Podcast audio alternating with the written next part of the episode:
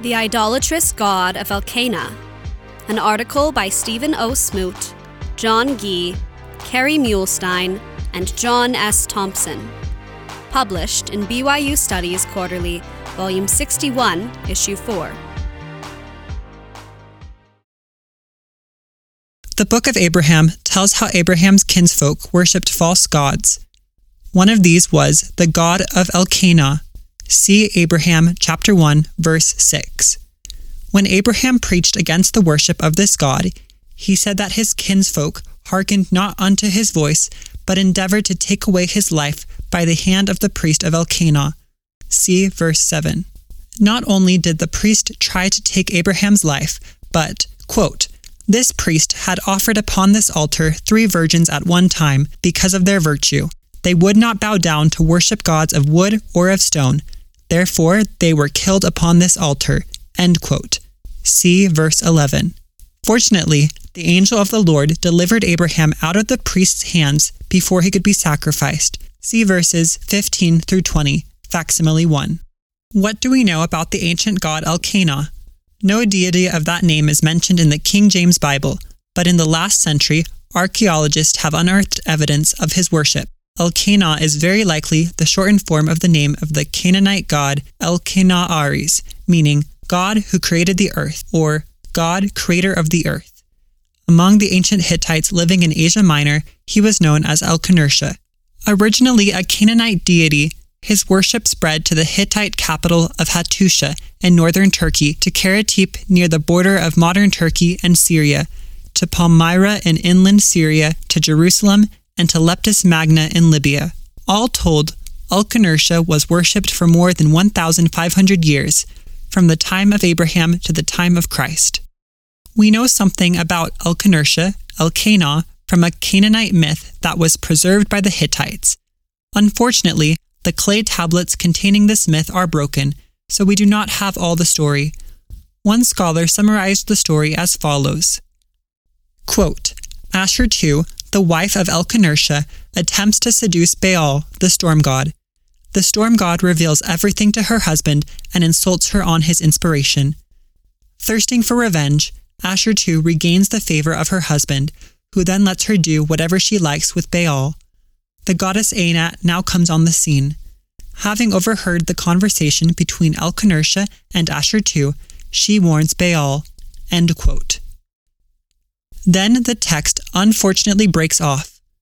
What the evidence appears to indicate, however, is that, along with the other deities in the text, the god Elkenah mentioned in the Book of Abraham has very likely been identified in the ancient world.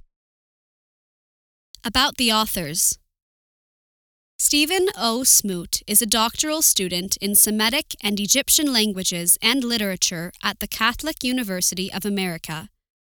He previously earned a master's degree from the University of Toronto in Near and Middle Eastern civilizations, with a concentration in Egyptology, and bachelor's degrees from Brigham Young University in Ancient Near Eastern Studies, with a concentration in Hebrew Bible and German Studies. He is currently an adjunct instructor of religious education at Brigham Young University and a research associate with the B. H. Roberts Foundation. John Gee is the William Bill Gay Research Professor in the Department of Asian and Near Eastern Languages at Brigham Young University. He has published extensively on scripture and ancient studies. He has served on the boards of national and international biblical, and Egyptological organizations, and as the editor of an international multilingual peer reviewed Egyptological journal. Kerry Muhlestein is a professor of ancient scripture and ancient Near Eastern studies at Brigham Young University. He received his bachelor degree from BYU in psychology with a Hebrew minor. He received an MA in ancient Near Eastern studies from BYU and a PhD from UCLA in Egyptology. His first full time appointment was a joint position in religion and history at BYU Hawaii. He's the director of the BYU Egypt Excavation Project. He was also a visiting fellow at the University of Oxford for the 2016 2017 academic year. He has served as the chairman of a national committee for the American Research Center in Egypt and serves on their research supporting member council. He is the senior vice president of the Society for the Study of Egyptian Antiques and has served as president. He has published and researched on Egyptological topics and Book of Abraham topics for over two decades. John S. Thompson obtained his BA and MA in Ancient Near Eastern Studies, Hebrew Bible, from BYU and UC Berkeley, respectively, and completed a PhD in Egyptology at the University of Pennsylvania. After more than 25 years as an employee of seminaries and institutes of religion, most recently as the coordinator slash institute director in Cambridge, Massachusetts, he currently researches and writes for Scripture Central. This is an audio production of BYU Studies, read for you by Malin Glade and Braden Johnston.